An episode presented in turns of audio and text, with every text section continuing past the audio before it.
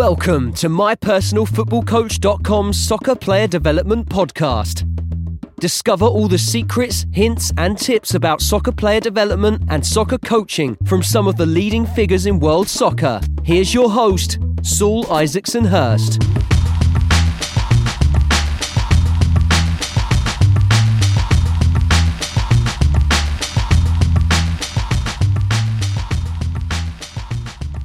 What's happening, guys? Welcome back to another show. Uh, before we get into the show, just want to say if you're enjoying the podcast, please do leave a review uh, wherever you listen to the podcast or pick it up. Uh, really would appreciate it. It really does matter a lot. And also, just want to say quickly a big welcome to Renegade Soccer out in uh, Texas, in America.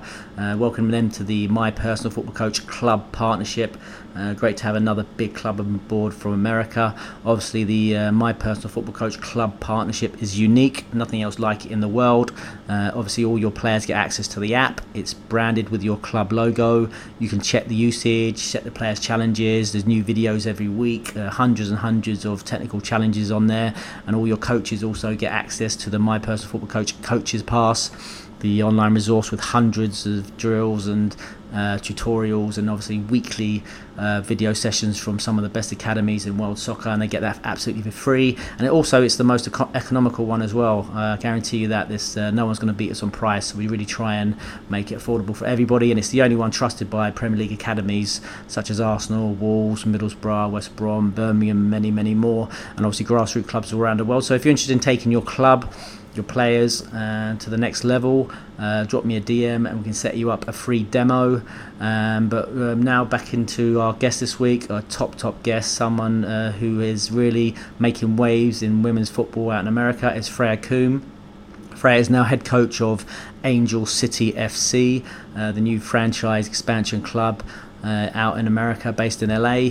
Um, so Freya's got a really interesting and inspiring journey. Started a coaching journey in England, worked for the FA, did grassroots coaching, worked around Oxfordshire, and worked at Reading in the girls program. Then decided to move to America where she worked in grassroots uh, soccer. Then got a big opportunity, a big break at um, Sky Blues, which is now called Gotham FC, the women's pro team. Uh, interesting story, it's really, really interesting actually. And then did really well there, and now she's been getting this big break now to manage this huge new expansion team, which uh, the owners include Natalie Portman. So, really interesting project, and someone who's got a lot of gold and knowledge to share. Uh, obviously, the top coach who's now top of her game and top of the women's coaching game. Uh, so a real inspiring journey, uh, one I know you're going to enjoy. I'm really uh, privileged that she, she agreed to come on the show and, and share a story. So without further ado, let's get into the show. So Freya Coombe, welcome to the show.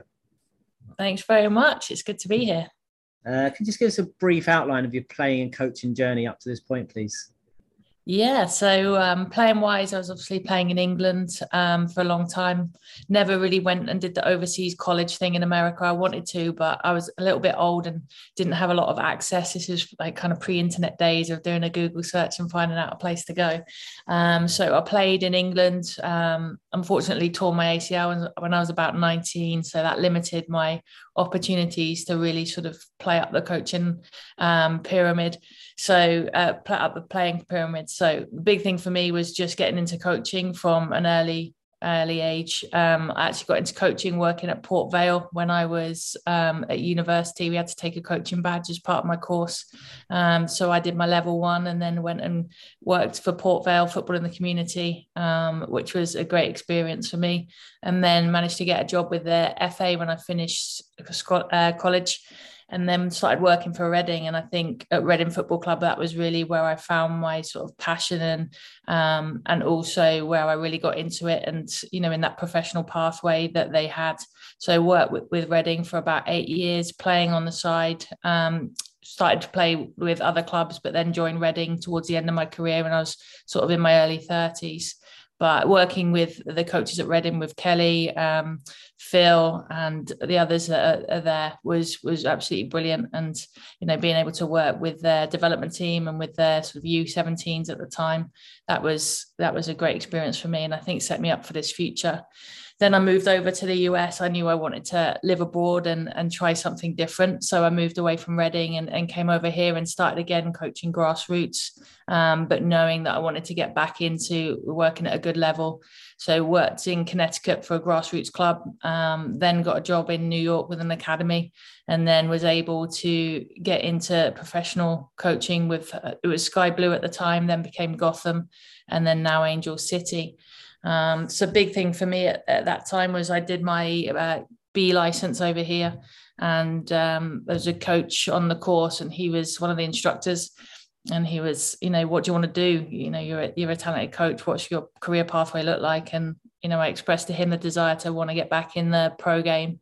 So he said to me where's your nearest pro team? I said sky blue. He's like right you need to go in there and, and do some observations and get your face known. So i went into sky blue and unfortunately at the time they'd just um, sacked their coaching staff so there was the goalkeeper coach was left, and he was the only coaching staff member left. So I went in to observe, and on the very first morning, he was like, "Oh, can you help out with one of the drills?" So I was like, "Okay, yeah, I can do that." And then at the end of the session, they were like, "Can you come back in tomorrow and and help out and uh, run a session?" So I was like, "Okay." And then that night, they said, "Oh, can you come to Portland? We're playing in Portland um, this weekend, and we could do with an extra pair of hands." So I was like, "Yeah." So I flew into Portland on the Friday morning was there and I was like, I I, you know, what, what do you need me to do? And they were like, oh, can you, can you work out how we're going to beat Portland? I was like, okay, cool. like I'd watch the games on the flight. I was like, I think we should do this. And this is a good way of going. And uh, we managed to get a draw in Portland, which was huge for us at the time. Um, I flew back and heard nothing of it. And then two weeks later, I got a call and it was like, actually, can you come back in on a regular basis? And from then I got the interim job, which was not a, usual pathway into the game, yeah, but I guess it's amazing. that experience from Reading and then um, yeah, and then going into it, you know, being prepared to go in and take a session. Quite amazing. So we we've known each other for quite a long time, quite a few years. So I've known that backstory. It's quite an amazing story. So yeah, you know, you just you've gone in there to observe, and you end up getting the getting the head coach's job and I suppose it's just see, you know, like the old thing about talent and opportunity, right? You just have the opportunity, and then you know, as long as you got the, the necessary talent to do it, you can take take it with both hands. Quite interesting. Let's just wind back then. Talk about about time time Reading. What were you doing at What were you doing at Reading in terms of, in terms of coaching? Yeah, so I actually came in as um, I was done a sports psychology master. So I actually came in as like a sports psychology consultant at the time, just to help out with some of the young players that were in and around like the youth England team. Um, and I'd done my coaching badges too. So I, I came in and started to work with, I think it was like eight of their elite players that were showing promise in their academy. And then, um, so enjoyed that part and getting to know the coaches. And then I got an age group. So then I worked, um, so I was working with the U17s. And then that was the time when they were restructuring all the centers of excellence and things. So um, I had my B license. So I was the technical director at the time for the academy and then took the reserve team. So it, w- it was great sort of, you know, seeing the players come through and develop and working with Kelly really closely to have that pathway from the academy. Then they went into the JMA and the school program, and then they came into the women's side. And then I had my hands on the on the development team as well before they came in. And Kelly and it was Jane At the time were managing the, the first team. So I was kind of helping with some of that talent coming through and coaching the development team and the U17s tell us about your your coaching philosophy at that time. What is that? How did that? How did you create that? You know, how did you see the game? What sort of football were you playing? What sort of sessions were you putting on? Where'd that come from? Yeah, so Reading had a, a, great curriculum. So they had a very distinct style of play that they wanted. They wanted players to be on the ball. They wanted a lot of possession. Um, so a lot of that was set by the club, but it was one that I really shared in terms of a playing philosophy, and I, I still carry it with me in terms of you know how that shaped the possession style that I like to play.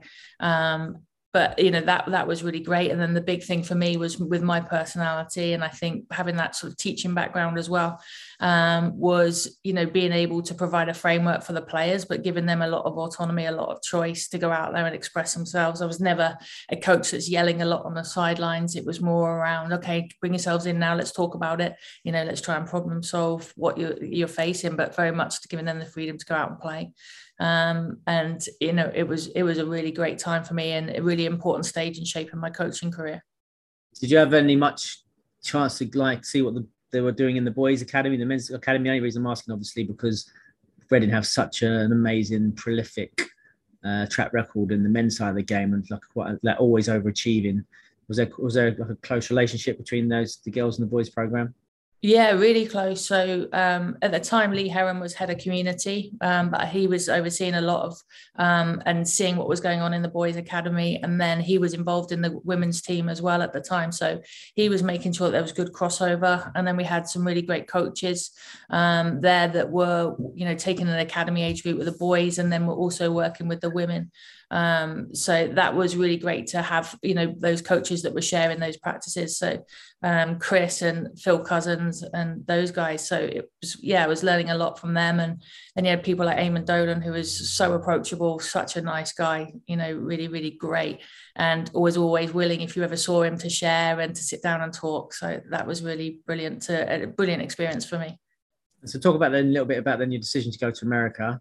I mean, so you've gone from quite like a senior role in a in a get celebration program. You're going to go and work in, you know, do some of that grassroots stuff like what I, what I, I did as well. So lots of time in the grass. Talk about that decision and what was the main challenges and differences you, you experienced in those first few weeks or months coaching there. Yeah, so um, I just got that itch to go and do something um, different, and I wanted to live abroad. And for me, America was a great place just because of how sport was valued here, the opportunity for women to be involved in sport and treated, you know, at a high level and then you know have that whole experience of just doing something different so i thought i'd come back at some point to england but you know i, I moved over and i had a great time right from the get-go. I, I, felt at home here which was cool. Um, but i think some of the big differences you know i'd come from an academy and then i was working in grassroots. So obviously the level of play was was a little bit of a shock just you know at the town and the club i was in. Um, but also just getting used to the structure of it you know where the academy you'd play one game in a weekend um, and then you come over here and it's like three or four games at times and it, it's it's a little bit crazy. I was like how can they play at their best and then play again and then play again? Mm. um, but i got used to that in terms of some of the culture and like going to tournaments and they're just playing all the time. Um, what about what about the difference in like the football culture? Obviously experience at port vale and the work in the fa and the reading program. Because obviously I've, I've, I've, worked there on the east coast particularly like you know women's football's arguably more um, popular than men's football there. What was that? What was the what's the was the general football culture like and the women's game like, and, and when you you know all those sorts of things you, you noticed? Yeah, I think the women's game, you know, obviously everyone's behind the US women's national team here, and you know they've been hugely successful and popular. Um, so you know, there's there's that good culture there around um, following the women's team. I think club football was pretty similar to England in terms of not a not a huge following in in the local area, but I think that's that's changed dramatically now in both countries, which is awesome. Um, but I think that you know the style was slightly different in terms of you know how the game was played. Um, obviously you know the the American game is is very athletic and the players are like amazing athletes.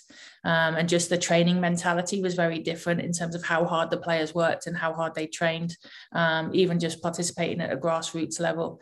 Um, so that that was really interesting to see. That I think the training and competitive mentality over here is is insanely good. Um, so that that was good to see and just how you know people were so dedicated and the number of times in the the week as well that they trained was was huge. So you know we'd train three four times a week with games at the weekends and that was that was definitely more than they were training in england at the time. And then tell us something about so then you, you go to get this amazing opportunity at sky blue. Um, so how did you beat portland? How did that go? How did what was your what was that like and having to try and set a team up to you know you've gone you know obviously you worked at Reading so you worked with like those players on the elite pathway before but now you're at the highest level of, of that of the game. And so, what was what was that like? What were the main challenges? What those what those things, experiences, those takeaways from those, that first game? Yeah, the first game was was kind of crazy because Portland um, was the team where you know the crowds are absolutely massive the stadium's brilliant so i walked out and it was the first game after the players had returned from the world club Cup. So um, we had Rocky Rodriguez, who had been playing with, um, she's been away internationally with Costa Rica, and then was there, and she was kind of walked in and was like, "Hi, who are you?" But you know, we didn't have some of our US team stars yet in in that game, but Portland were a, a, great side that were sitting at the top of the league. We were unfortunately sitting at the you know the bottom of the league, so it was quite a gulf. So it was a bit of a park the bus moment. Um, so you know, be defensively super compact and not try and give anything away. Um, and you know, to be fair, we got a lot of a lot of shots against us in especially in the first half. But then we stayed with it, and we'd done some passing patterns the day before and some crossing and finishing, and fortunately for us, it, it paid off, and that was how we got our goal. So it was one way where we thought we could beat them, and it was a great finish. I remember it well. It was Imani Dorsey finished it um, from the edge of the box. It was brilliant. But yeah, that so you got the one 0 So you got the one 0 victory then. No, one one. They'd they'd oh, scored one, on one. us. Take that. Yeah, we took. Yeah, it felt like a victory. We all left uh, wow. incredibly happy about it. Um, but no, it was very much around. We knew that they were strong. It was just be defensively really compact and see if we can nick anything at the end of the game, which which we did. Um, nicked a point, but it was kind of crazy when they all came back from like international duty, and Carli's like, uh, you know, who, who are you? I was like, hi, I'm your new coach. You know, you don't know who I am or anything, but don't worry about that. It's fine.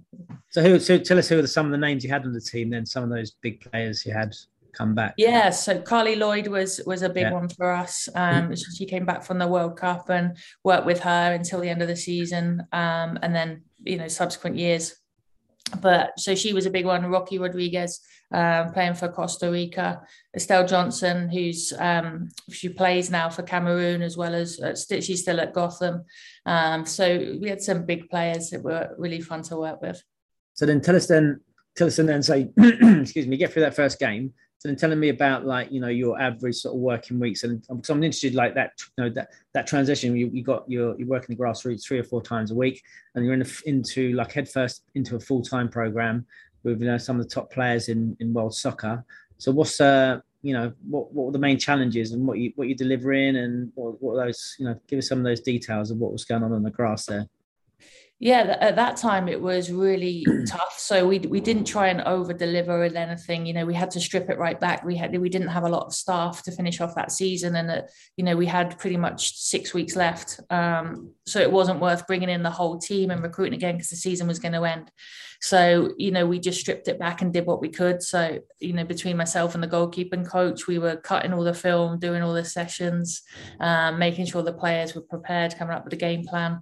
And it, it's quite a stark difference to where I'm at now, where we have, you know, our analyst and we have a team of coaches and we have, you know, a football conditioning coach and our head of sports science and we have all these different people. So, but I think, you know, at that time, it was just a case of let's strip it back, let's deliver the basics really, really well um, and get through. And then obviously at Gotham, we invested in in more staff.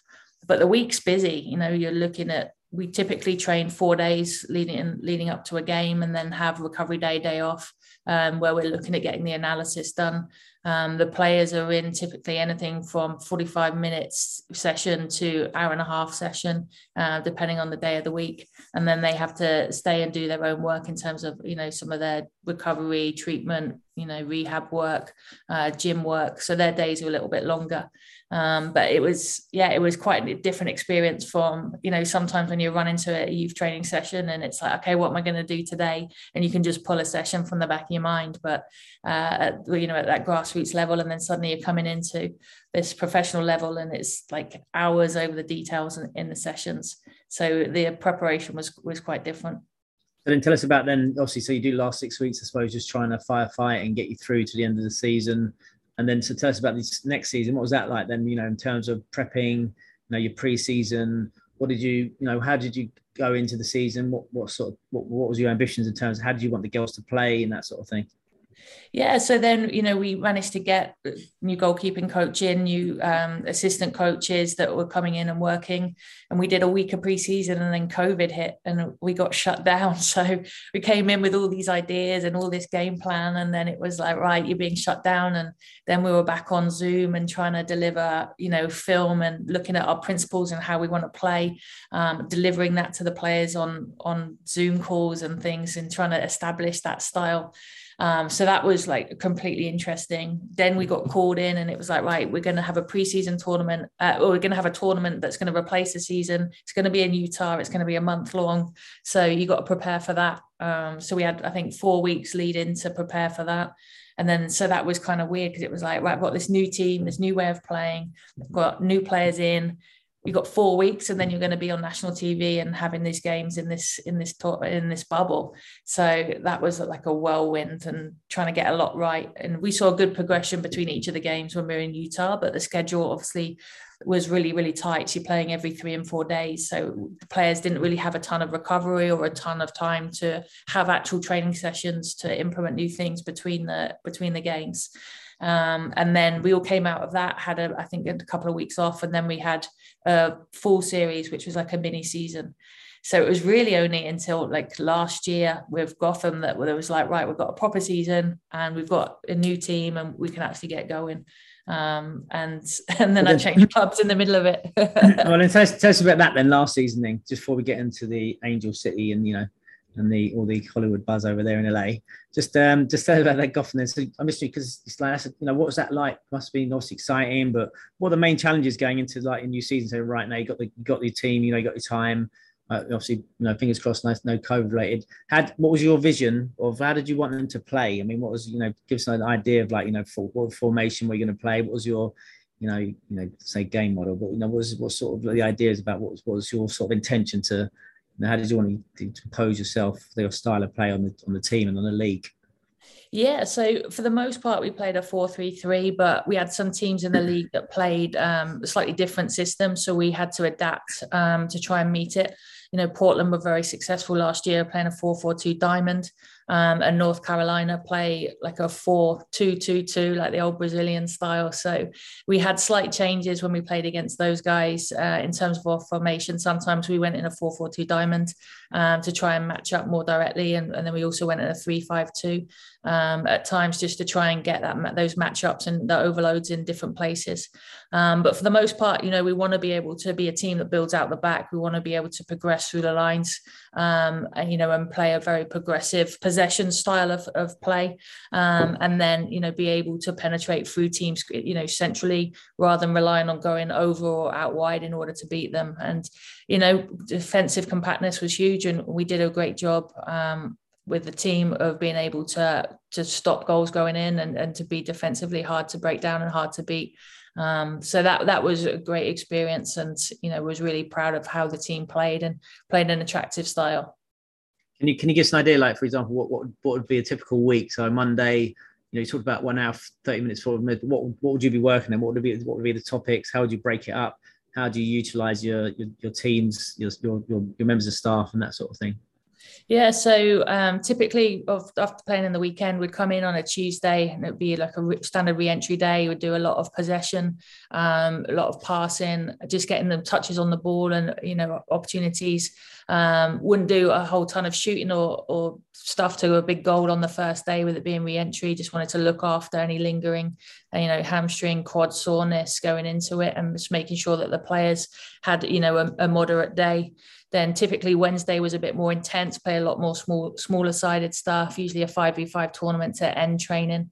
Um, and, you know, working on, you know, a lot of our intense possession, but making sure that that session was longer and at more of a higher level um, of intensity. Then typically Thursday, 11 v 11 tactical day, looking at sort of preparing for the opposition. And then Friday, game day minus one, short, sharp, have the players in for a very short period of time, just getting them, you know, that level where they just want to they feel prepared for the game um, and activated but nothing overtired and then going into a game on on a saturday.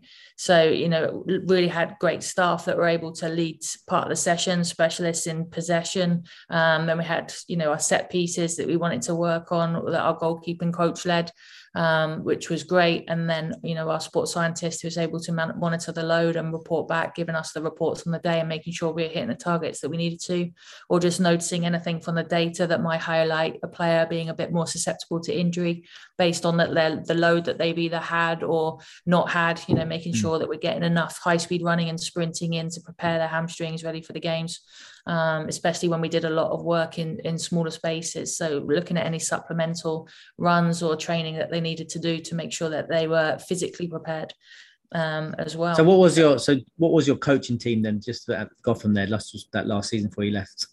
Yeah, so I had goalkeeper coach, um, two assistant coaches, uh, a sports scientist, and then we had a athletic trainer and a, and a physical therapist that worked with the group. Um, and then we had some play, um, some volunteer analysts that came in and and helped us out from time to time, which was really useful for them to be able to you know cut film and code film at, at the the moment, you know, and turn that around a little bit quicker.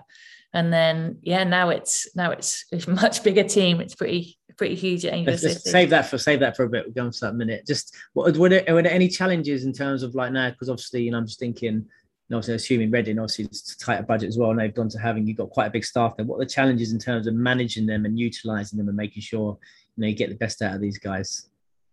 Yeah, I think it is. Uh, it's definitely challenging um, in terms of you know you know that coming into football it's it's full time job and some. You know, in terms of you know I think coming from my background, it's like oh let's make sure everyone's rested and let's feel good about ourselves and you know no one's you know mentally fried from work and or burnt out. But you know coming into the season that that's kind of part and parcel of football sometimes. So that part was hard and just knowing that everyone's working 24 seven, but always trying to, you know, try and get some joy out of it. But, uh, you know, there was a team I, I know that I brought in well, people that were very, very good at their job. So it was basically trusting them and giving them the autonomy to, to deliver. And if things weren't going right, then we would come in and talk about it. But for the most part is giving those coaches the autonomy to deliver and, tr- and trust in them and trust in their work. And um, I remember personally again, you know, doing tournaments abroad, and there might be a couple of hundred people watching something like that. How's that feel when you're in, you know, in a stadium and you've got, you know, all those all those people there and the pressure's on, you've got to make the decisions. How was how was that acclimatizing to that sort of in-game pressure situation? I mean, I assume it's a lot more challenging when you got, you know, all those bodies in the stands as well yeah um it's it's fun to be honest you know we've definitely when you've got a big crowd in you feel it and you can see that the players are up for it um a little bit more but you know there's pressure but i think there's pressure you know whether there's one person there or you know 10,000 people there because i think nowadays you know people on twitter are, are going to get to you anyway so there's hmm. always mm. pressure interesting so let's let's talk about then it's like so ironic ironic you were you're based in the East Coast now. You, have gone out to the West Coast, Angel City FC, and obviously, ironically, now you, just popped back to New York while we're chatting to you. But tell us about the Angel City, then this, this new club in in LA. Tell us how that came about and a little bit about the background. It's quite a unique sort of project going on there as well, isn't it? Yeah, so um, they're an expansion team. So the league added two more new teams to the league this year, so taking us up to twelve teams and Angel City was, you know, a club that we'd heard a lot about, um, had a very strong sort of online presence and marketing, and had a very strong message even from the get go in terms of the creation of the team, how they were going about doing things differently, whether it's from you know the investment structure that they had, it was more replicated of a of a startup like California company, um, rather than sort of how usually it goes around with the football club just having one owner and investor. So you know you've got tons of investors that are all investing in this club, and you know the club's looking to change the landscape. And you know I was sat watching it from afar and being like, well, that's a great you know great project, a really interesting project to be in um, to see, and it's going to be amazing for the league. And then my GM called me and said, you know, Angel City have asked to interview you. You know, is that something that you'd want to do? Um, so I was like, you know, I, I didn't interview for the Gotham job um, in terms of you know coming in as interim and that whole process. I was like, I've never really interviewed for a, a pro job, so I was like, I'd like that opportunity to do it. Um, so I interviewed, and then you know they offered me the job, and it, that was like I didn't think it, was something that was going to happen. So that was that was really excited, and to be honest, like I just with what they were doing, I knew it was something that I wanted to be a part of. A big thing for me was the amount that they're doing in the community and how they're really establishing and have invested in heavily in their community, not only as you know to make the community fans, but also in terms of raising the standards in the community um, and being on point with the message. Um, so, you know, that was a really interesting part for me. And, you know, I, I accepted the role. Wow. What was what was the interview like? I mean, just as like, you know, just you know, was it what yeah, was that, the, what was that process and how and how intense and how challenging was that? Yeah, so the, the first round was I presented to the sporting director and the head of performance um, in terms of how I wanted us to to play, um, which would be to, who would be some of the key players I'd look to bring in, um, the playing style, how I would work tactically um, to change situations within games and different scenarios, who would be my match day team, how I'd want us to uh, to train. Um, and sort of went through all of that and then that you know went well. So then the second round i had was with the ceo um, and she came on the call as well and then had a, a, subsequent round of interviews that was more about sort of myself my growth um, what, what I wanted to do with the club how i fat, fitted in with the the values of the club um, so yeah, that was it was great. It was sort of a two part process, but I was also really live interviewing all the time because my season with Gotham was still going on. So when I had the calls and the contact with the sporting director or with the um, head of performance, you know, they were referencing the games and things that were happening at the time. So I felt like that was also part of the interview process. Is you know they were mm. observing how I was on the sidelines and seeing the changes I made in my games at the time. Um, so yeah, I think that was all taken into account. Interesting. So then it's quite interesting isn't it? because you've gone from you know just being thrown in a deep end, you've got to see yourself for a season, then you you know all those things, and now it's suddenly at a club where you're starting from scratch, aren't you? Really? So I assume so. I mean, in terms of what what point did you go in? How much of the squad have you you know been able to bring in and have an effect on, and you know and that sort of thing when when that when you first went in there? Yeah, so um, you know, my recruitment, I was still at Gotham for a period of time, so they were already recruiting players um, and building the team while I was still at Gotham, and then I stepped away from Gotham, but didn't start with Angel City, so there was a bit of a break in between. So a lot of the recruitment process had sort of the foundation had been done, so I really came in for looking at the players within the league and the expansion draft um, and working with the sporting director. Uh, but the sporting director is very much in, in charge of recruitment um, and sort of bringing the players in. So a lot of that had been done either already or, you know, it fits under her remit. So my job is really to, to coach the players that are there. And so tell us about then, you know, your first few sessions. What were the what were the main differences, the contrasts, and the or the similarities to what you were doing at Gotham and the environment and things like that? Yeah so the very first session you know we had some of the owners and uh, of the club there so that was kind of weird and it's like i'm coaching a session and natalie portman's watching me. Um, yeah. so that was uh, that was definitely a little bit weird um, and different from gotham. But in terms of you know how we set the the sessions up and the structure there's a lot of similarities because that reflects who i am as a coach and my coaching philosophy and how i want the game to be played. So a lot of that structure is similar but obviously the personalities are very different and i'm introducing introducing the players to a new way of playing. Um, you know, especially with the way that we had the expansion team and the, having an expansion draft. So you pick up players from all, all, the other clubs within the league. So everyone's coming from a different style of play. Um, and, you know, wh- where they've been playing for, you know, some of them for 10 years at the same club or others that maybe have been there a few years.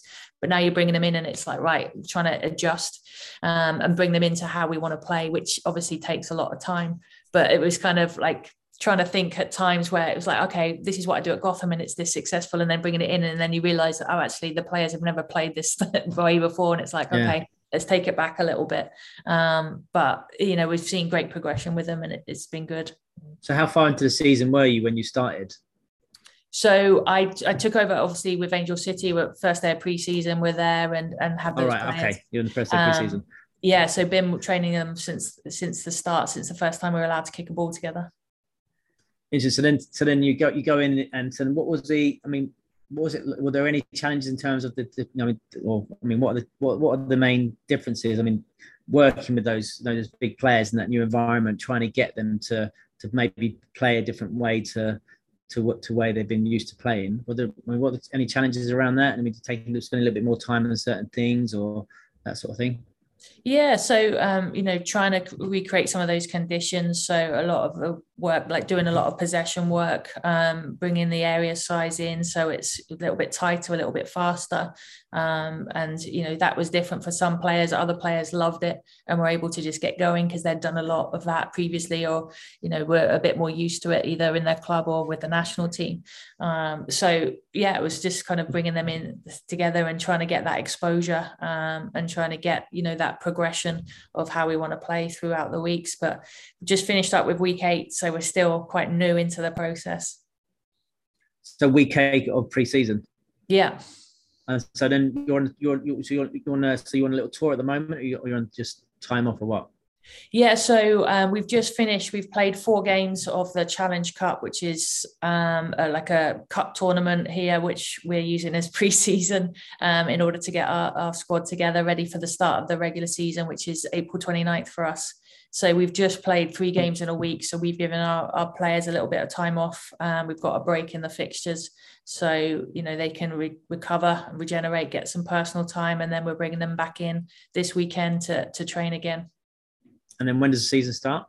April 29th. April 29th. 29th. So what's, what are the, what are the hopes and ambitions for, for the Angel City FC in this first, you know, inaugural season, I think they call it, right? Yeah, so you know, we've said that we wanted to try and make playoffs and be an expansion team that you know has success.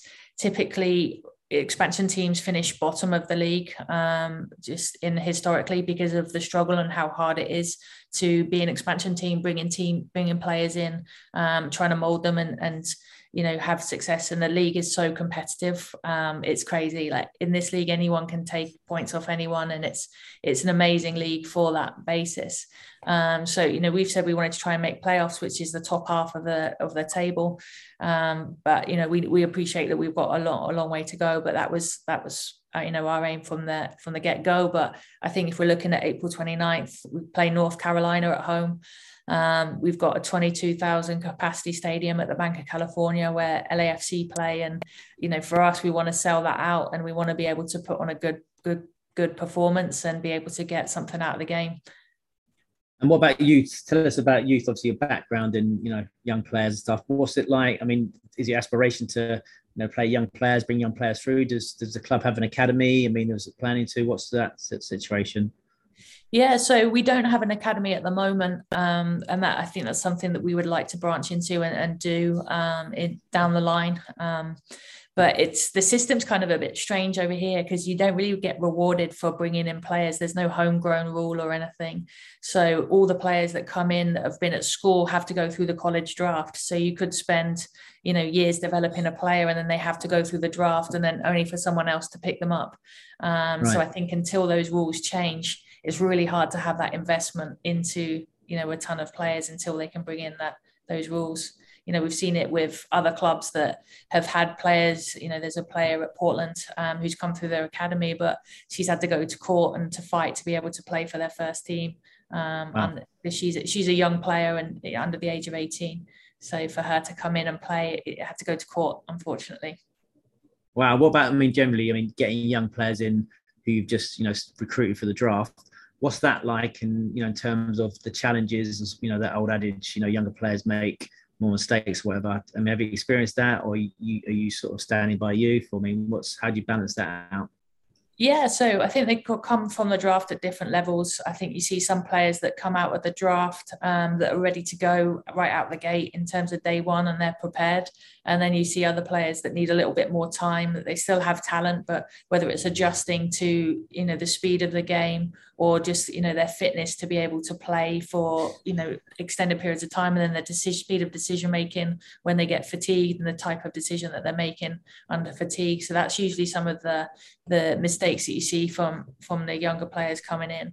Um, you know, the cottage game over here, depending on which team they're in, they could be playing 90 minutes or, you know, they could be playing 20 minute intervals and then they get a line change and then it's like another 20 minute interval in the second half. So, you know, they come from that environment and they come in and it's suddenly like, right, you've got 90 minutes at the, at the highest level that you've ever played at. Um, and, wow. you know, asking them to cope with it. So you often see that little bit of a change and they get a bit more into it as the season goes on and tell us a bit about off the field coaching, how important that is. I mean, we talked about your busy week now, and imagine that's very intense. What, what sort of stuff you do away from the grass? So eh, with the players? well, first yourself as a, as a you know as a, as a head coach and as a staff, how much work are you putting in? Then we'll come to the players after. Yeah, so it, it's a lot, right? In terms of you know putting on training session, as you know, and with so many staff, it takes a lot of meetings and to be able to coordinate what we want to do. Then there's a lot of review process, whether it's a review of the session, whether it's a review of the game, whether it's preparing and the strategy for the next game. So it just feels like there's a ton of different meetings that take place throughout the day. And then you finally leave the training ground late at night, and then it's like, okay, cool, I need to do X, Y, and Z ready for tomorrow. So I find that there's not a lot of downtime um, in the job, but that's one thing that I want to try and create a little bit more time for myself and that separation. Um, but being in California now, when we do get some days off, I'm trying to trying to take up surfing to, uh, oh, nice. yeah, so just to relax myself and get some time away and in the water. Is that you though? Do you have to um, do you have to organize that? Is that you? Do you organize that schedule for all those things? So you know the analysis meetings and those sort of things. Is that up to you to organize that all of that, or is that put in place for someone else? Yeah, so um, you know, we have a head of performance that works with us, um, Rob. So Rob does a lot in terms of like the scheduling around managing the medical team and the sports performance team. Um, so he'll take care of a lot of that, and then we meet regularly to um, discuss and to work around, you know, setting new objectives um, and just meeting up to get the progress of with players, whether you know the injured players return to play.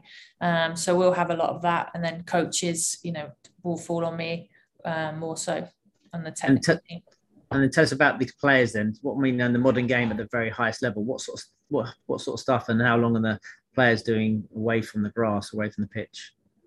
Yeah, so you know a lot of our players um, you know we try and keep the training sessions pretty short and sharp but a lot of it is around you know them looking after their body you know whether it's you know meals and nutrition whether it's the gym sessions that they have to do how long they spend activating um, we've got some in our team that have their own businesses. So then when they finish training they have to go and devote a few hours to their own business and uh, and running and managing their their brand and their business that they've got. Um, so that takes up some time. And then also you know certainly with this club there's a lot more media attention so there's a lot more player appearances um, and players having to fulfill sponsor um, opportunities and obligations. So that's certainly something that's been different in the women's game uh, coming into this club. What about like you know, like individual analysis? Like you know, for example, you know, you're saying okay, we've got a game coming up. How much time is spent on that? You know, maybe you got your centre backs to watch the striker or that sort of thing yeah so um, sometimes spent on that and it varies between the players whether it's player led and they're coming to you with you know these are the clips that i want to go through or whether it's like okay you need to come and see me and let's sit down and go through some of this.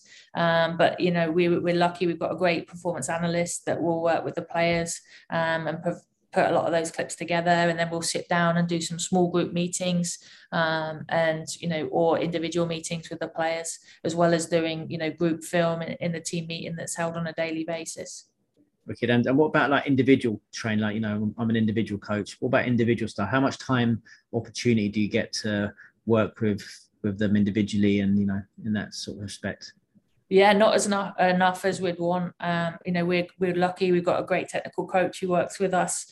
Um, and who's who's that? Who's a technical coach? Um, so Hervé. Right. So he came from Orlando. So he's working yeah. um, with our players, and uh, so we'll do some work mostly after the sessions, but we want to try and sneak some work in beforehand, or if they've got some off days. Um, but you know, I think it's such an important part of the game. The players are really good at managing it themselves. Um, so they'll often stay after training um, for extra time, and they're either working on, you know, whether it's set pieces or some extra shooting or some extra touches. So they're they're really good at taking that ownership on.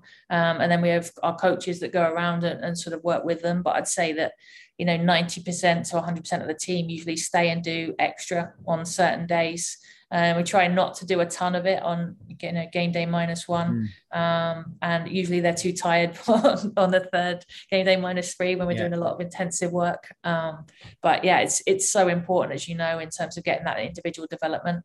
And even at the age that their players are at, and some of the best players in the world, they all stay and do extra and it pays off.